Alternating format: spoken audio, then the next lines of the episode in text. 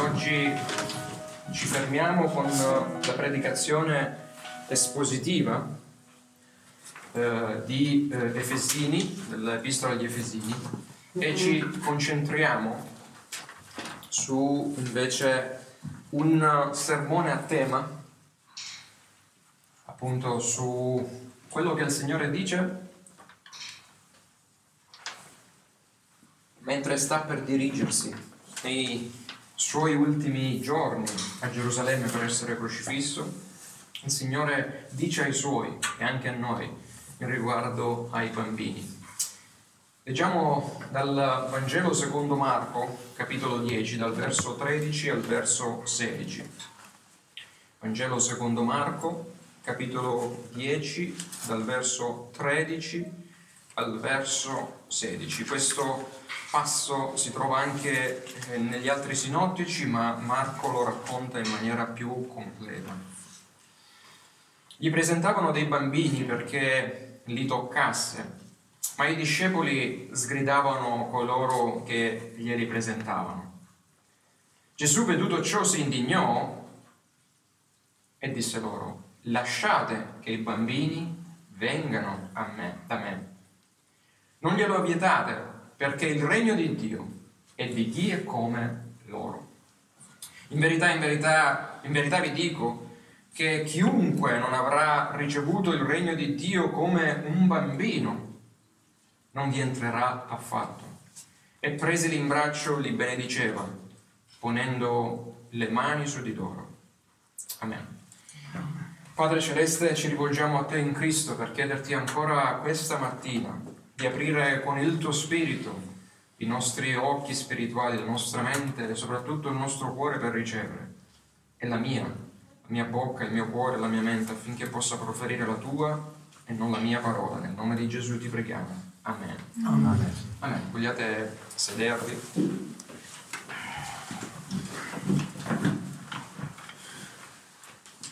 È un dato di fatto che bambini, che i bambini hanno occupato una posizione precaria nella cultura del mondo antico pagano.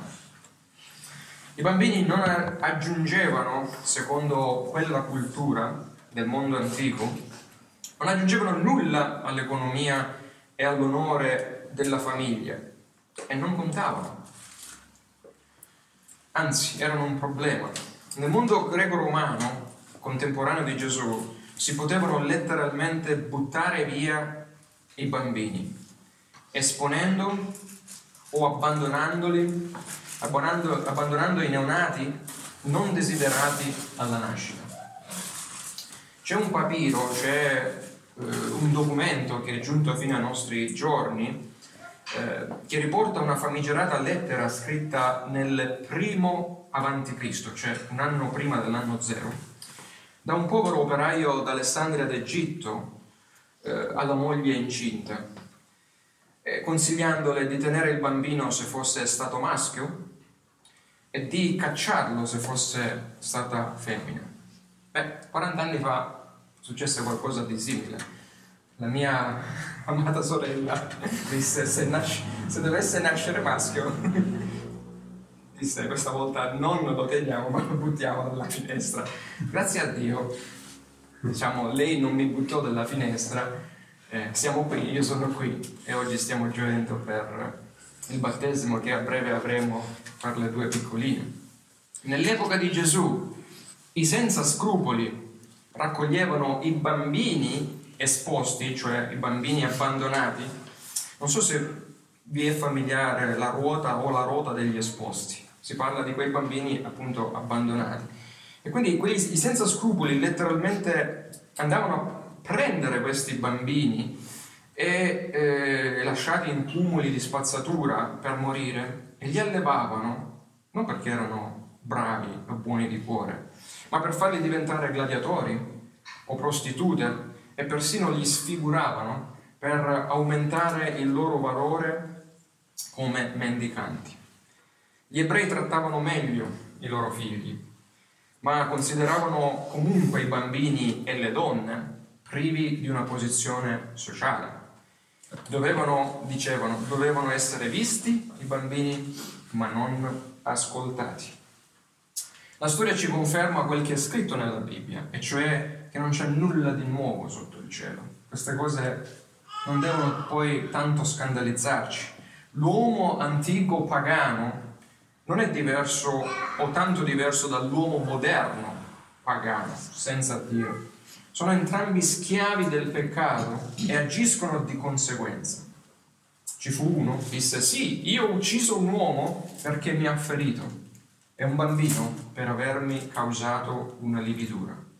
Questo eh, era il poligomo Lamech che troviamo, che, che diceva questo alle sue due mogli, troviamo questa narrazione nel capitolo 4 di Genesi. Il concetto in questa breve frase è molto chiaro. Si evidenzia una donna oggetto, quindi si inizia la poligamia, le donne erano considerate oggetto, e il bambino, a quanto lui diceva, valeva molto meno di un livido, perché la vita fu tolta giusto già soltanto per un livido ricevuto. Ma come agisce l'uomo moderno con i più deboli? Cioè se guardiamo la nostra società, siamo veramente messi meglio?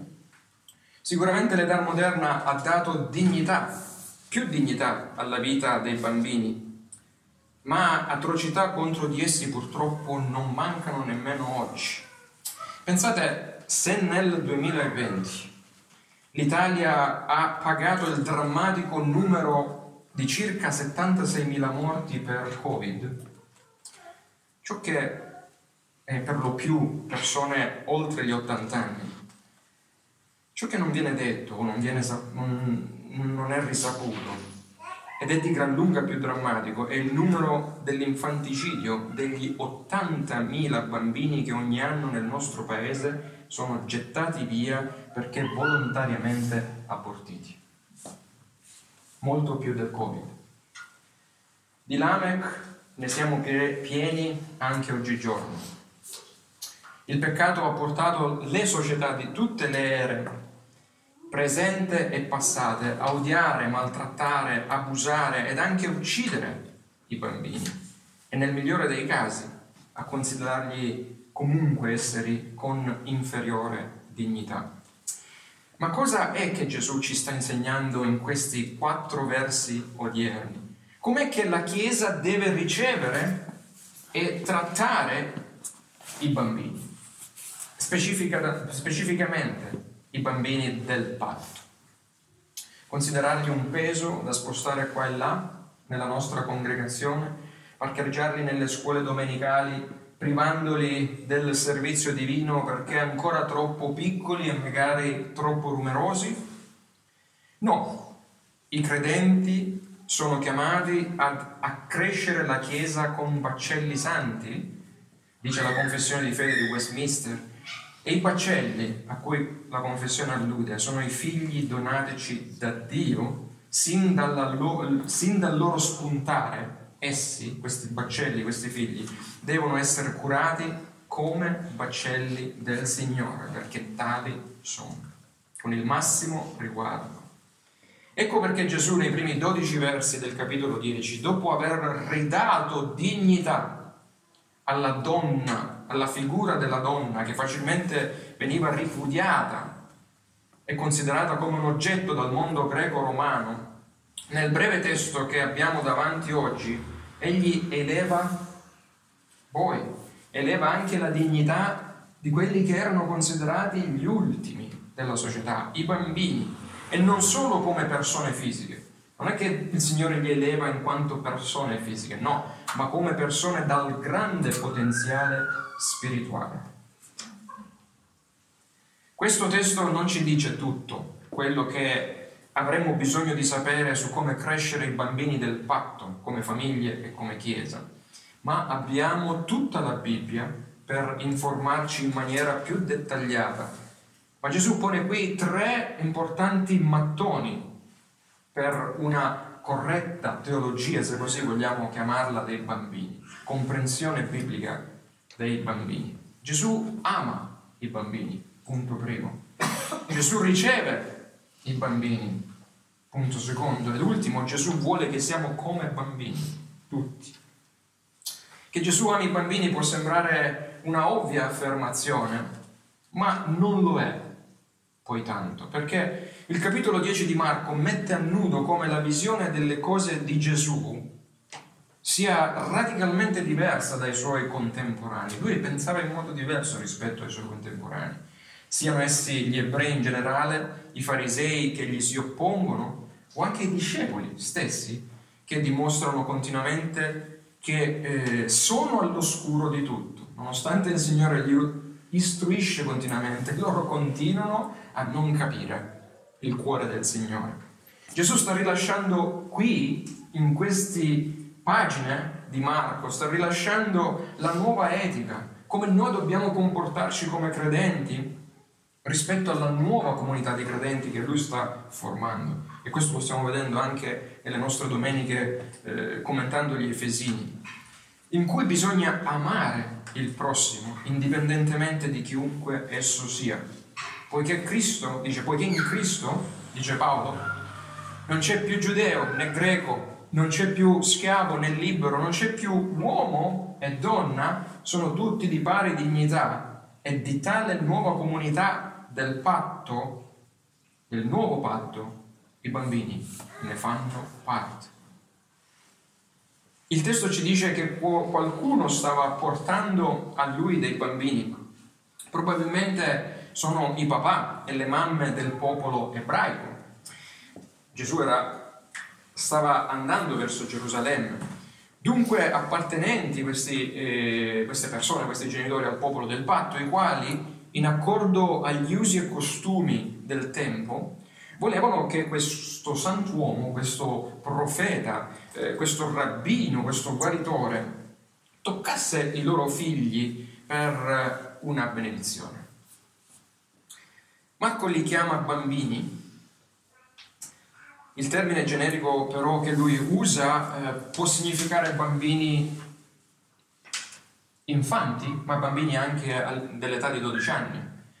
A 13 anni i bambini diventavano adulti a quell'epoca. Quindi Rebecca tu sei prossima, manca qualche anno però, secondo quel uh, modo di pensare e di fare. Ma Considerando il fatto che eh, l'Evangelista Luca, e lui era un dottore, al capitolo 18 del eh, suo Evangelo non li chiama bambini, ma li chiama lattanti, cioè il, il tecnico Luca specifica che tipo di bambini gli venivano portati. O magari tra quelli c'erano anche dei lattanti a supporto del fatto che questi o alcuni di questi bambini erano certamente degli infanti, ci viene anche il versetto 16 che abbiamo appena letto, affermando che Gesù li prese tra le sue braccia.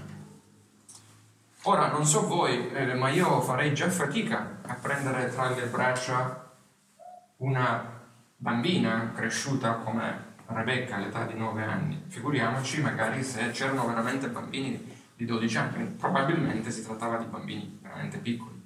Ora immaginatevi la scena, Gesù sta per raggiungere Gerusalemme e sa che lì ci sarà una rossa e dolorosa croce ad aspettarlo.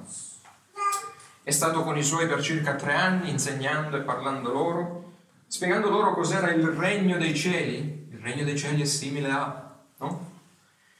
E quando sta per essere raggiunto da questi genitori con i loro bambini, i suoi sagagi, intelligentoni e discepoli sgridano i genitori. E non come un per piacere lasciate stare il maestro perché è impegnato, è stanco, deve ancora fare tanta strada, sta andando a Gerusalemme, sta andando a conquistare Gerusalemme per liberarvi dai romani. Non è che la mettono con questo eh, tono amichevole, No, essi sgridano e maltrattano coloro, che, coloro per cui il Signore sta andando a morire e lo fanno usando la stessa parola impiegata per sgridare e scacciare i demoni negli esorcismi. Cioè la parola con cui vanno a scacciare i genitori è la stessa parola che si usava per scacciare i demoni. Pensate. Al verso 14 però leggiamo che Gesù, mosso dall'amore per i più indifesi, è grandemente indignato, adirato perché i bambini, coloro che sono parte del suo regno, vengono scacciati da lui anziché essere lasciati accedere a lui. Vedi, questa è l'unica volta che in tutto il Nuovo Testamento troviamo questa forte parola che descrive l'animo disgustato nel suo più profondo, inorridito e adirato del Signore. E lui dice lasciate che i bambini vengano da me, non gliel'ho impedito. Gesù dunque ama i piccoli, sia essi, siano essi rossi, gialli, bianchi, neri. Sono preziosi ai suoi occhi, non è un fastidio, non è infastidito da loro. Ed essi non sono un contrattempo sulla sua marcia verso Gerusalemme, perché sulla croce sta andando per portare i peccati anche dei più piccoli. E sa, e sai cosa significa questo?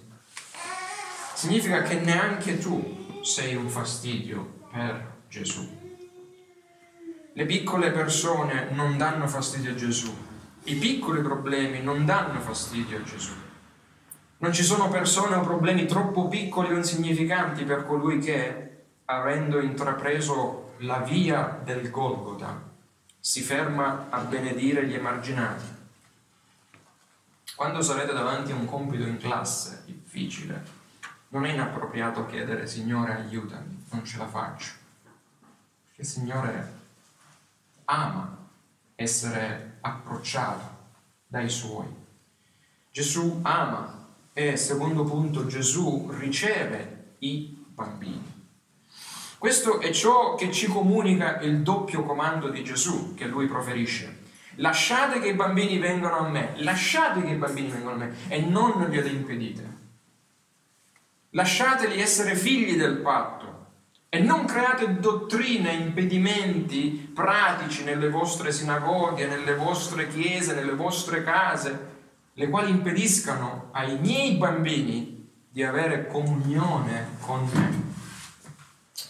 Quando ho compreso determinate dinamiche spirituali che si muovono sotto la superficie di questo passo, quando ho iniziato a studiare, il Signore poi anzi prima mi ha aperto mente e cuore, poi studiando sono stato confermato in ciò che eh, eh, la scrittura mi diceva, ho realizzato quanto drammatica è la disubbidienza che si nasconde dietro la discriminatoria, per discriminatoria significa divisiva dottrina credo battista, ossia del battezzare e ritenere membri come membri del patto e della Chiesa solo gli adulti. Questa dottrina divide la Chiesa, il corpo di Cristo. Qual è, le, qual è l'errore di fondo che c'è dietro questa dottrina?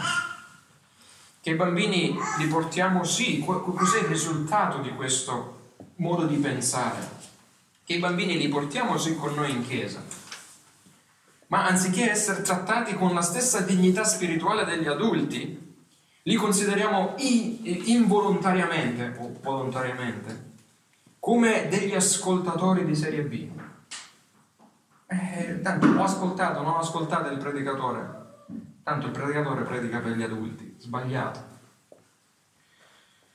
Li consideriamo alla pari dei piccoli pagani che sono là fuori, finché poi questi bambini tra noi crescendo eh, non fanno forse o magari o speriamo la loro professione pubblica in età matura. Questo è l'atteggiamento che questa dottrina crea nelle chiese.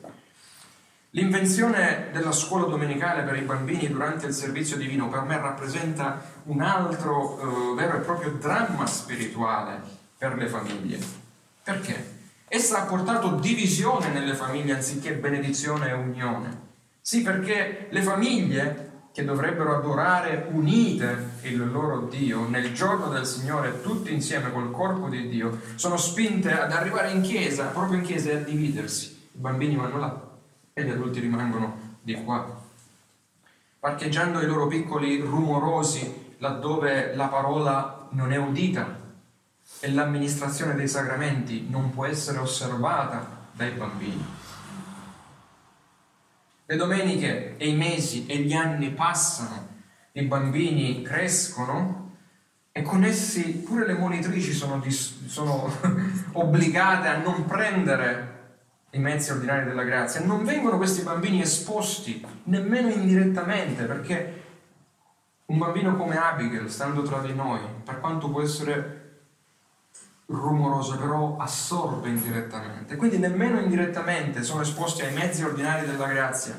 Gli stessi mezzi che salvano gli adulti peccatori e che possono preparare domenica dopo domenica, sin dalla loro fanciullezza, i cuori dei nostri bambini a ricevere il loro Salvatore nell'età della loro ragione. Spero e prego che eh, come Chiesa Pietra Vivente noi possiamo considerare come un dono prezioso l'avere nei nostri servizi divini molti bambini del patto, anche se essi diventano chiestosi. Non dobbiamo vedere loro come la possibile Chiesa del futuro. Tanti dicono, ah, i bambini sono la Chiesa del futuro, perché essi sono già parte della Chiesa del presente. Questa è la grande realtà che ci perdiamo. Noi siamo chiamati a discepolare loro che sono all'interno della Chiesa. Sì, è vero, non dobbiamo dimenticare che i nostri sforzi devono essere diretti per raggiungere coloro che stanno fuori il nostro prossimo, i nostri vicini, chiunque incontriamo nel nostro quotidiano, ma non dobbiamo affatto sminuire e dimenticare il grande lavoro che dobbiamo fare internamente come Chiesa, con i nostri figli, sia come famiglie, ma come corpo unito di Cristo. Abbiamo un obbligo e un privilegio speciale, che è quello di servire i nostri bambini del patto coloro che Dio nella sua sovranità e misericordia dona alle nostre famiglie, non alle famiglie là fuori, alle nostre famiglie e alla nostra Chiesa, e che nel santo battesimo sono ricevuti dal Signore come membri non comunicanti, ma sì ancora parte del corpo locale. Verso 14 Gesù dice lasciate che i bambini vengano da me, non glielo vietate perché il regno di Dio è di chi come loro. Parole pesanti. Il regno dunque appartiene ai bambini, il regno vi appartiene. Rebecca, Greta e Abigail da quella parte. Sì, dice lei. È vero, Gesù non dice esplicitamente che il regno di Dio appartiene a loro, dice eh, ma appartiene a quelli come loro, e a quelli. Vedi? a quelli come, cioè che com- si comportano come loro. No. Implicitamente sta in realtà dicendo che il regno appartiene anche a quei bambini che i genitori stanno portando a lui. Se tu fossi, ti chiedo, se tu fossi un allenatore di una squadra di calcio e parlassi di uno dei tuoi giocatori, il più bravo, e dicessi sono i giocatori come questo, come questo qua, che fanno grande la nostra squadra.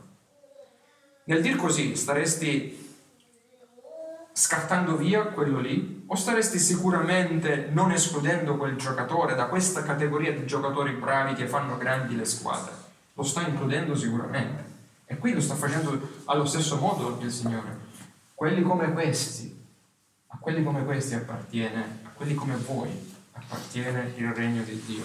Questi bambini piccoli appartengono al regno inizialmente a causa della fede dei loro genitori devoti, dice la scrittura. Non sto dicendo che i figli dei credenti sono automaticamente salvati. Ovviamente lo abbiamo visto ieri, questo. Crescendo e arrivando all'età della ragione, essi voi dovete dare dimostrazione della vostra fede personale e personalmente dovete farlo per poter ereditare tutte le benedizioni del patto provvedute da Cristo. Ciò che a molti protestanti sfugge purtroppo, creando eh, loro grossi orrori nella loro carente dottrina della Chiesa, è il fatto che essi non sono figli nati nel patto, cioè quelli che Gesù sta dicendo lasciateli venire a me, per tanti non sono figli del patto. dell'antico patto in quel caso. Sono sicuramente esternamente circoncisi nella carne e perciò santi poiché loro erano circoncisi nella carne, quei bambini che li stavano portando. La scrittura dice sono santi appartati per Dio anche se non internamente circoncisi dal cuore.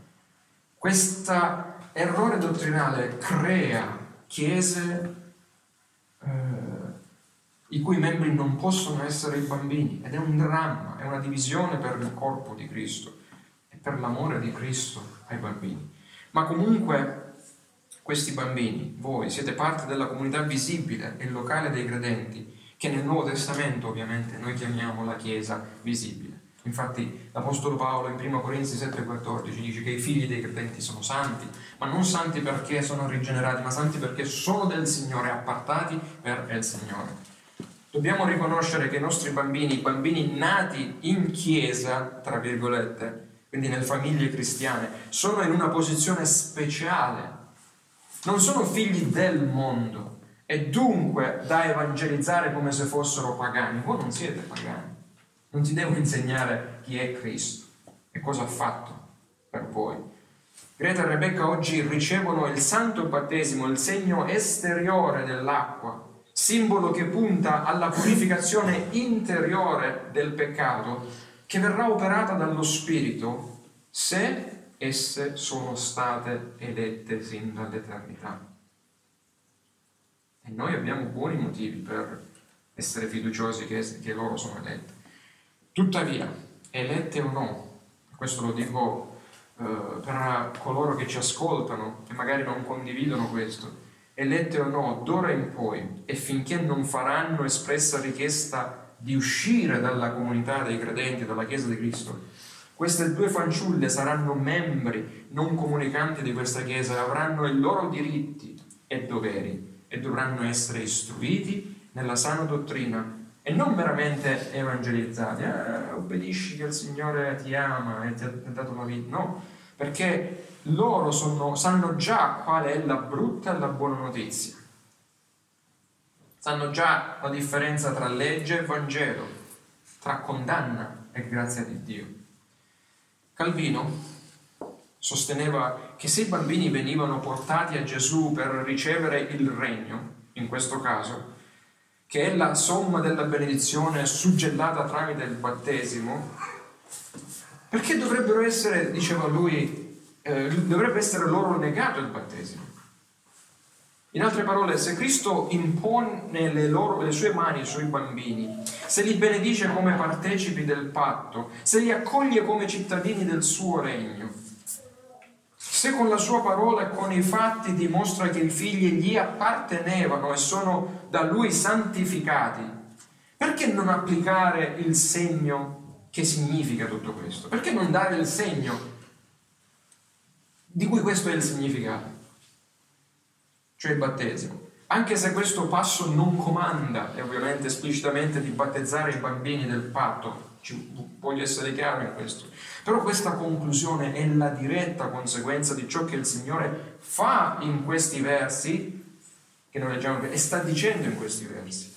Abbiamo visto che Gesù, per certo, ama e riceve i bambini, ma c'è un'altra grande lezione che Gesù sta insegnando ai suoi arrivisti, arroganti discepoli che volevano essere alla destra del Padre con lui e a tutti noi adulti qui. Gesù vuole che siamo come bambini. Questa è la terza lezione che ne traiamo da questo passo. Lo ha fatto già nel capitolo 9. Cosa ha fatto? Quando ha preso come un esempio un bambino per ammonire i suoi che discutevano tra di loro chi fosse per loro il più grande.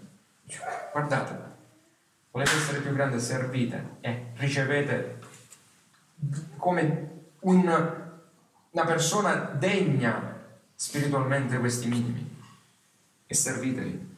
E al verso 15 ancora una volta il Signore ci invita a guardare ai bambini, agli ultimi, per imparare da loro non perché, e voglio essere chiaro in questo, non perché essi sono innocenti. I bambini non sono innocenti.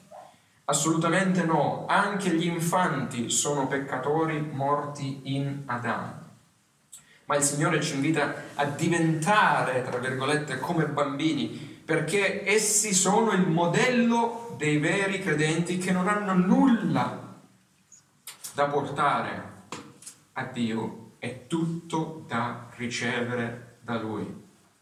Un bambino riceve ciò che gli viene dato in dono senza far valere i suoi diritti e le sue pretese. Per entrare nel regno di Dio una persona deve riceverlo questo regno come dono di grazia. Non ha niente, non ha medaglia al valore da poter presentare a Dio. Gesù pone l'enfasi non sulle presunte virtù o sulla fede infantile dei bambini, ma sul loro stato di essere indifesi di essere insignificanti, incapaci di condursi da sé in giro. Guardiamo alla nostra piccola Abigail per un attimo, prendo lei come esempio perché mia figlia non sa provvedersi il cibo, non sa cambiarsi il pannolino, non sa versarsi un bicchiere d'acqua, non sa vestirsi. Tutto ciò che sa fare è aprire le sue braccia la sua bocca a ricevere. Gesù sta attirando la nostra attenzione sulla condizione di completa dipendenza del bambino. Il capitolo 10 per, di per sé di questo ehm, Vangelo è un'immagine dei modi giusti e dei modi sbagliati di ricevere il regno. Quindi, per esempio, dal versetto 13 e 16 Gesù ci dice che il modo giusto è riceverlo come un bambino, ma al verso 46-52 ci dice che dobbiamo riceverlo come un mendicante, mani vuote. Mentre il modo sbagliato, lo leggiamo dal verso 17 al 31, è di cercare di entrarvi come un uomo ricco che si aggrappa alle sue ricchezze e dice io ho qualcosa da mostrare. Oppure dal verso 35 al 45, cercare di entrarvi con il nostro orgoglio, un po' come Giacomo e Giovanni che volevano sedersi accanto a Gesù sul trono di Dio. Ricevere il regno come un bambino significa sottomettersi a Cristo completamente, portandogli a Lui, portando a Lui la propria debolezza invece della propria forza. Significa riconoscere di essere nessuno, di essere colui che può soltanto ricevere e non meritare. Questo è il modo di entrare nel regno che il Signore qui ci sta insegnando. Per questo è sempre stato più facile per i poveri entrarci, per i giovani e per le donne. Gli adulti e gli uomini spesso resistono quando gli viene dato qualcosa, resistono per orgoglio, ma i bambini semplicemente ricevono queste cose, le ricevono, punto, basta. Pertanto sono un'illustrazione bambini perfetta di ciò che effettivamente comporta l'ingresso del regno. Questo è il motivo per cui Gesù continua dicendo nel verso 15, in verità io vi dico che chiunque non avrà ricevuto il regno di Dio come un bambino non vi entrerà affatto. Parole pesanti. Gesù rivolge queste parole ai, ai, discepoli che continuano a perdere il punto essenziale che Gesù vuole insegnare loro. Lo impareranno dopo, dopo la morte. I bambini piccoli sono il modello di come le persone entrano, abbiamo detto. Dio concede il suo regno agli umili, agli indifesi a coloro che non possono fare nulla per entrare. Vedete quanto è facile, Greta e Rebecca, entrare nel regno di Dio. L'ingresso nel regno non è qualcosa che voi potete guadagnare o che voi potrete guadagnare con i vostri sforzi, è gratuito, non è basato sul merito umano. Come giustamente dice un commentatore, ricevere il regno è lasciarsi donare, perché solo le mani vuote possono essere riempite. Dunque Gesù non solo eleva lo stato sociale dei bambini, amandoli e ricevendoli, ma eleva il loro stato spirituale anche, lo vediamo al verso 16, benedicendoli. Esprimendo il suo genuino amore per questi piccoli, leggiamo nel verso 16 che Gesù, presili in braccio, li benediceva ponendo, loro, mm, le, ponendo le mani su di loro.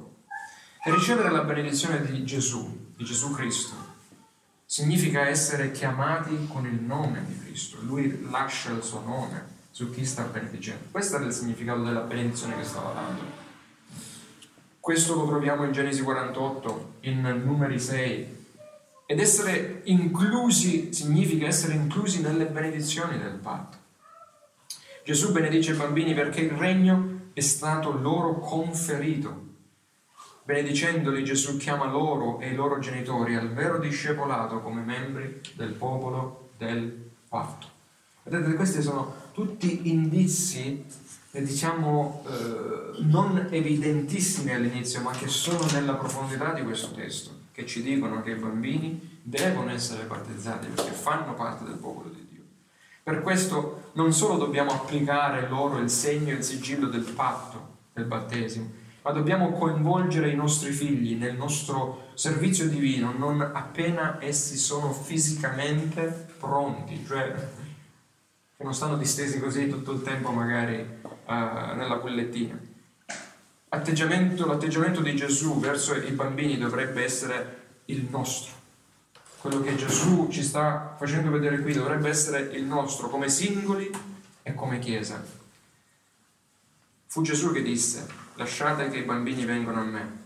Non dobbiamo mai impedire loro di venire al loro Salvatore, non a noi ma lasciamo, non lasciamoci sfuggire che il nostro atteggiamento è proprio come quello di quei bambini che Gesù ha raccontato e benedetto. Cioè noi siamo come quei bambini. Se siamo discepoli di Cristo non rivendichiamo, non dobbiamo rivendicare il regno, non cercheremo di entrare con forza, lo riceveremo semplicemente con le mani vuote della nostra fede da Lui concessaci. Il suo è un regno dove c'è il perdono di tutti i nostri peccati. Ricordiamo questo. C'è il perdono per il divorzio, c'è il perdono per l'adulterio e c'è il perdono per il peccato di superbia da parte di chi dice a se stesso non ho mai commesso il peccato di adulterio e non ho mai divorziato, quindi sono superiore a quelli che l'hanno fatto. Io ci entro, gli altri no. No. In questo regno Dio riceve liberamente i peccatori pentiti, ma respinge tutti coloro che pensano di, essere, di essersi guadagnati il loro posto. Se un domani Greta e Rebecca doveste fare qualcosa di molto grave agli occhi della scrittura, voglio che comprendiate che c'è sempre la possibilità di ritornare indietro al Signore. L'ingresso nel regno di Dio è concesso e ricevuto, mai guadagnato. Amen. Andiamo a pregare. Padre, è facile pensare sono nel regno perché predico o perché faccio questo o quello per te. Abbatti il mio, il nostro orgoglio ogni qualvolta, anziché aprirti le nostre mani vuote, in modo che tu possa riempirle.